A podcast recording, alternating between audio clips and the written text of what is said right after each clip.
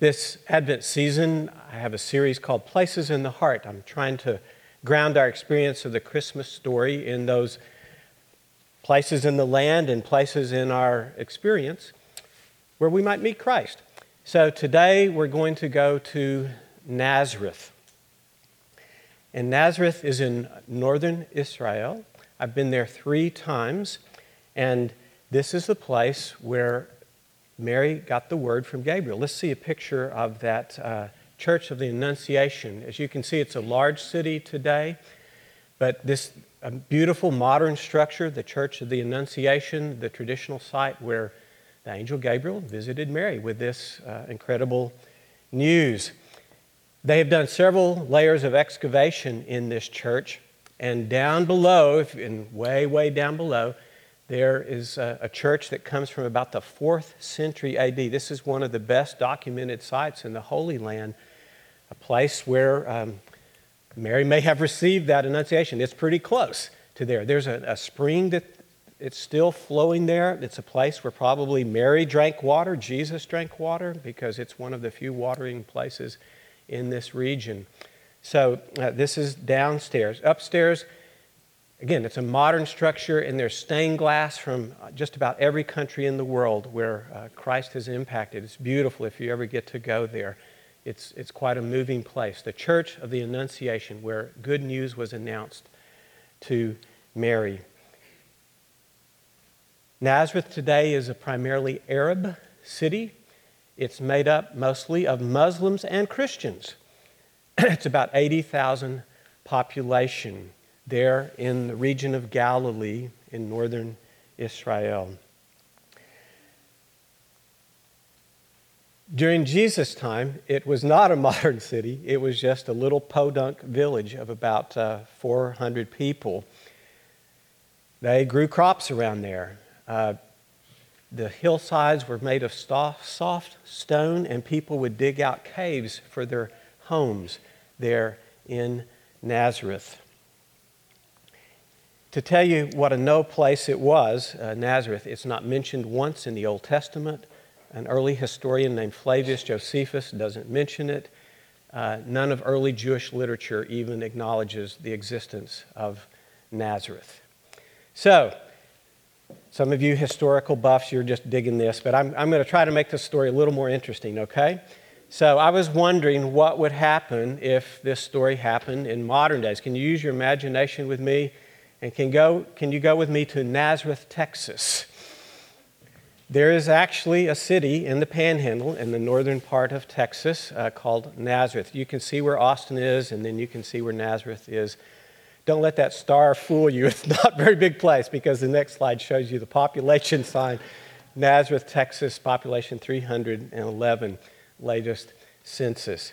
So, uh, and just to give you a little more reference of where it is in relationship to where I grew up, I grew up in Littlefield, Texas. You see that big town there on Highway 385 and Highway 84, the crossroads. So it's 40 something miles uh, from, 50 miles maybe from uh, Littlefield, where I grew up in the panhandle. So I've, I have been to Nazareth, Texas before. Uh, it was founded in 1902 by a German Catholic priest and largely it's been a farming community there on the high plains for a long time. Castro County is called a semi arid region. uh, so, I want to tell you a little bit about the school district in Nazareth uh, because they're very proud of their 1A school. And they have uh, just about all the sports they play football and tennis and run cross country and track and field and uh, baseball and they do UIL academic events. Uh, they do that also. They have National Honor Society, FFA, 4 H.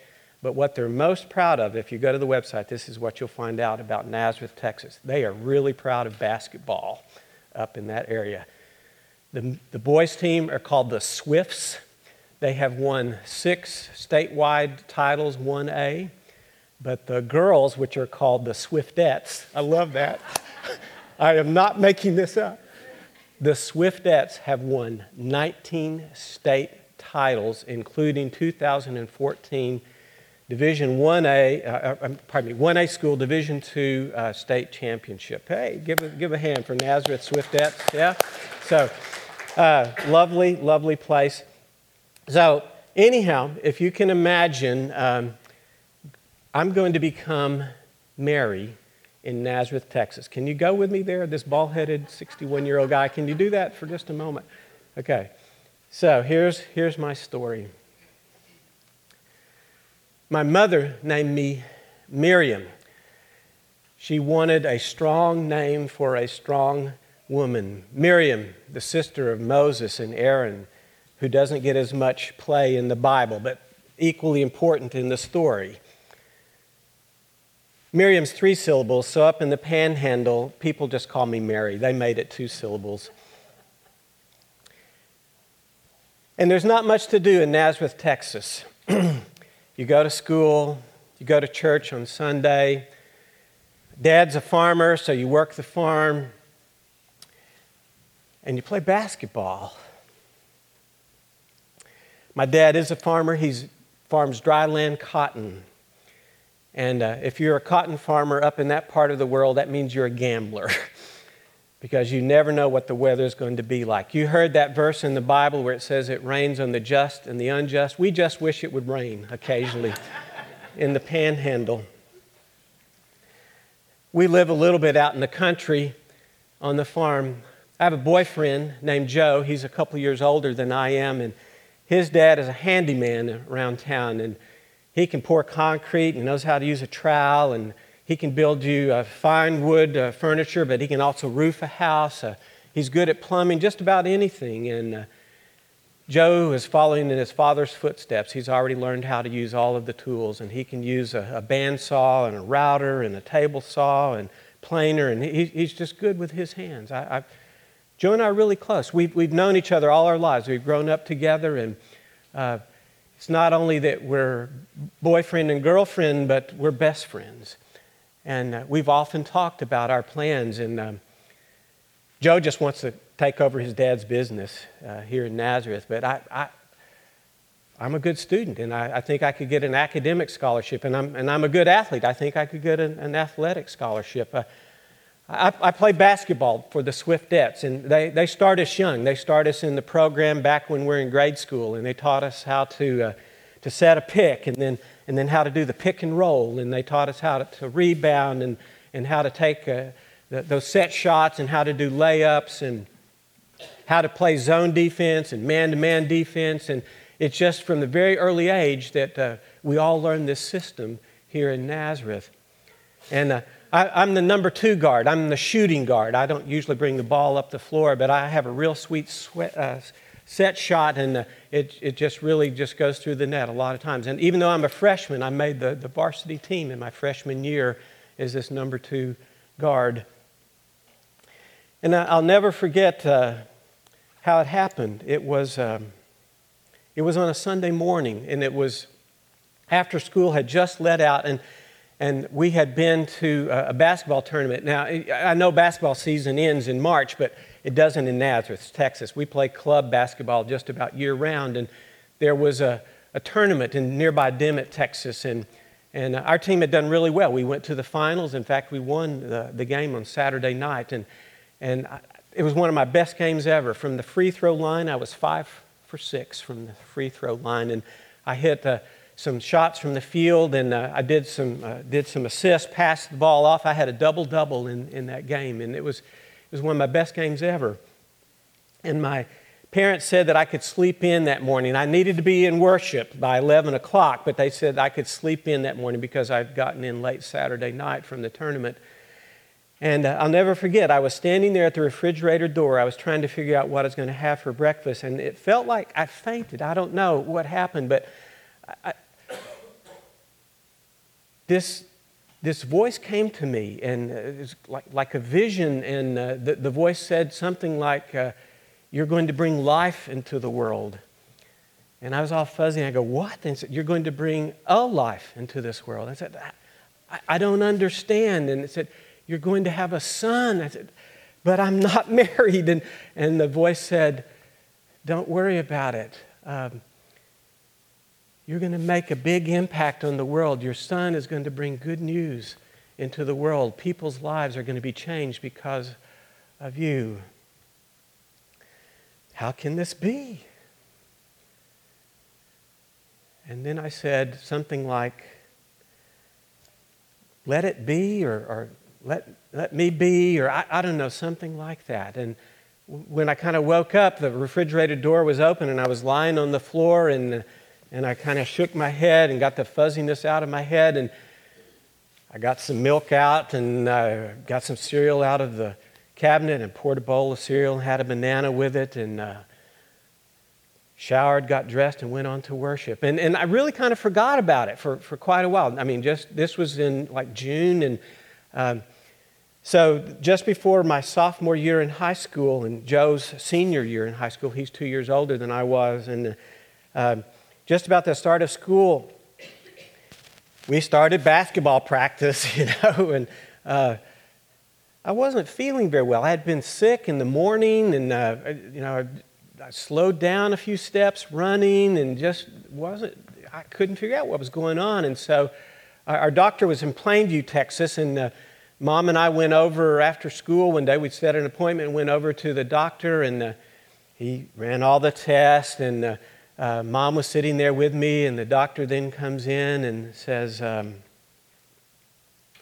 Well, I, I, know what's going on with you. Um, you're going to have a baby. And I said, What? And mom said, More than what? mom said, Is it Joe's? And I said, No, uh, Joe and I have never done, done anything like that. And, and she goes, Well, then who? And I said, Well, I don't know. You don't know? You don't know how many boys you've been with? I said, No, no, Mom, it's not like that at all. You don't understand. I, have never, I've never had anything like that with a boy. And, and Mom was just all excited and, and overworked and anxious and scared, and, and I was too. And, but I was going to have a baby. I was about oh, not quite three months pregnant, first trimester, and went back. And it was then Friday morning, the next morning, and I had to quit the basketball program. And you, know something? You, anybody grew up in a small town here? Anybody grew up in a small town? Can see? Yeah. You know what small towns are like? You know, gossip spreads faster than the speed of light. Did you hear? Mary's quit the basketball team. She was the starting number two guard. She's not going to play this year. I wonder what's going on.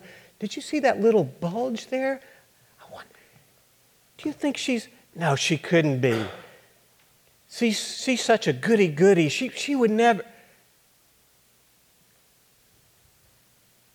I had to tell Joe, one of the first people I had to tell when I got back. Joe was hurt he felt betrayed. He was so mad he couldn't speak. He just walked away. It was later on that he texted me and he said, We're through. It's over. See, we had had plans. I mean, we knew we were too young, but we had plans for our future together. I thought that was the end and I was going to have to go through this alone. All of those looks, you know, in little towns, and you know, people, people in the hallway, my classmates and all, and the little whispers to one another. And it was about a week later, though, that Joe texted me and said, Can we meet?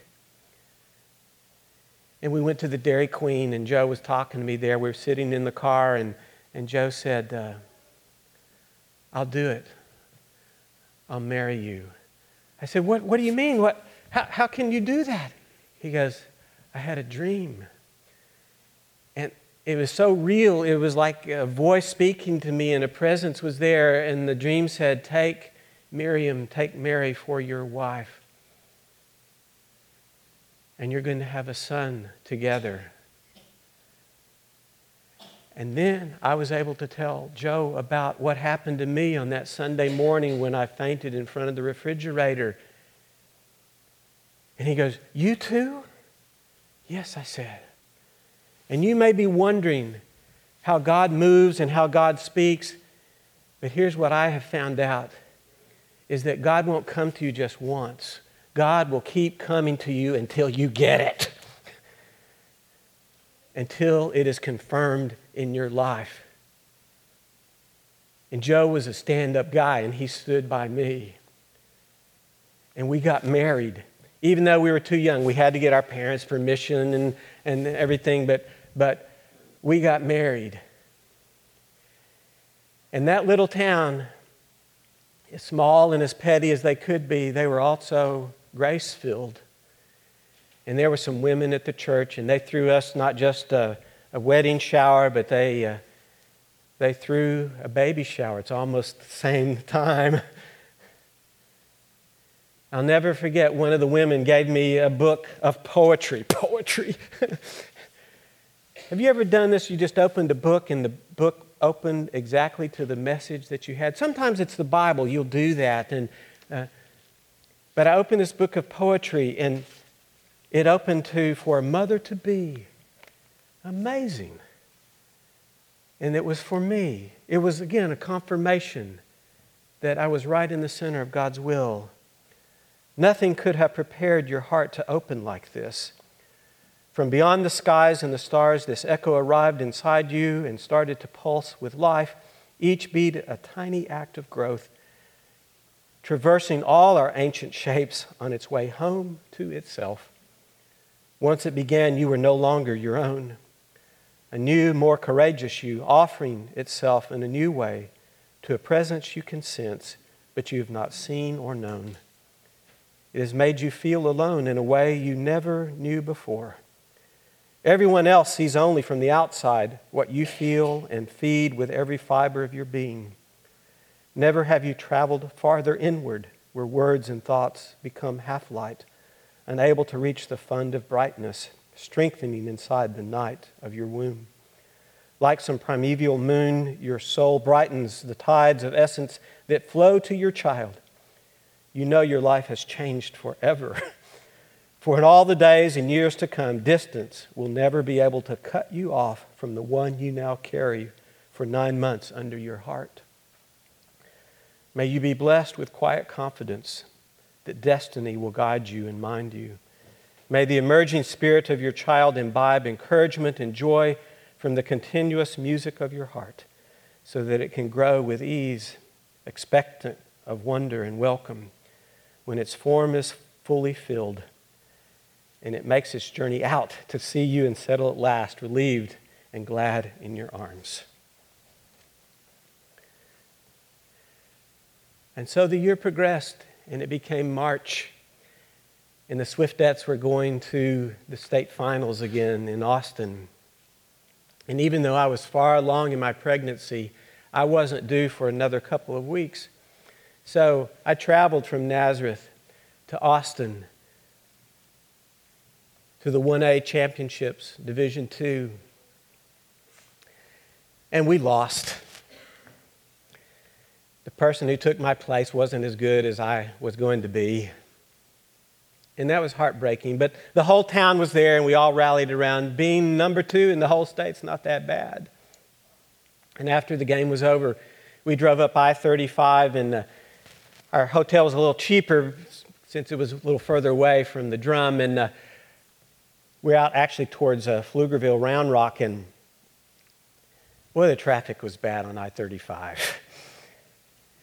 we tried to check into our motel, and um, there was some confusion. The guy behind the desk says, uh, I'm sorry, but we don't have a record of, of you here. And, and all day long, I'd been having these pangs, and I just didn't feel very well, like I was going to throw up or something. And, and uh, there, standing at the desk, while they were trying to straighten all this out, my water broke.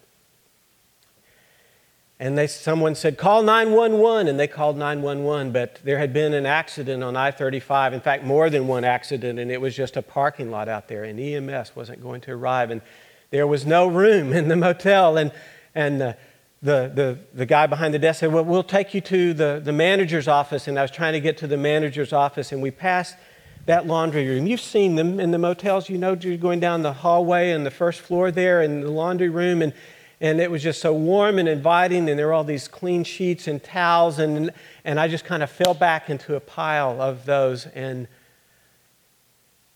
and Joe was able to deliver the baby for me, and it was a boy.